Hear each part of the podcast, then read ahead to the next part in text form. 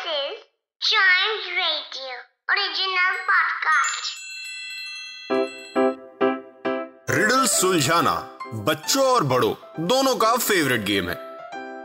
तो आइए जुड़िए चाइम्स रेडियो के साथ और डेली जवाब दीजिए एक नई रिडल का और बन जाइए हमारे क्लेवर क्लॉक्स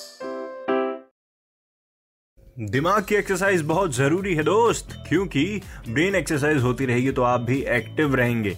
और ब्रेन एक्सरसाइज के लिए बना है क्लेवर क्लॉक्स और सबसे पहले हम सॉल्व करेंगे लास्ट रिडल जो कि मैंने लास्ट एपिसोड में पूछी थी, जो थी Perl white chest without key और lid inside of which golden treasure is hid what am I क्या हो सकता है ये Perl white chest without key और lid inside of which golden treasure is hid.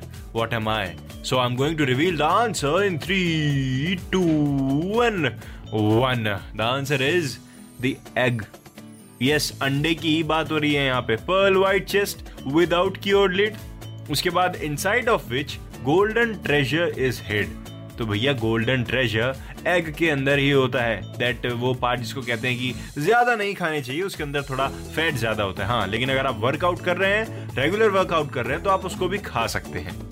बात करते हैं अगले रिडल की, जिसका आंसर अगर आपको पता चले तो Chimes Radio Facebook which is at Chimes Radio या Instagram which is at we are Chimes Radio है, उस पर आप शेयर कर सकते हैं। तो रिडल है वी आर ट्विंस ट्विंस हैं ये। वी आर क्लोज टूगेदर ठीक है? But we will not touch but far apart we become one what are we ये ट्विंस है, ये बहुत क्लोज भी हैं but we will not touch but far apart we become one मतलब दूर रह के भी एक बन जाते हैं। क्या है ये वॉट आर वी बताइए।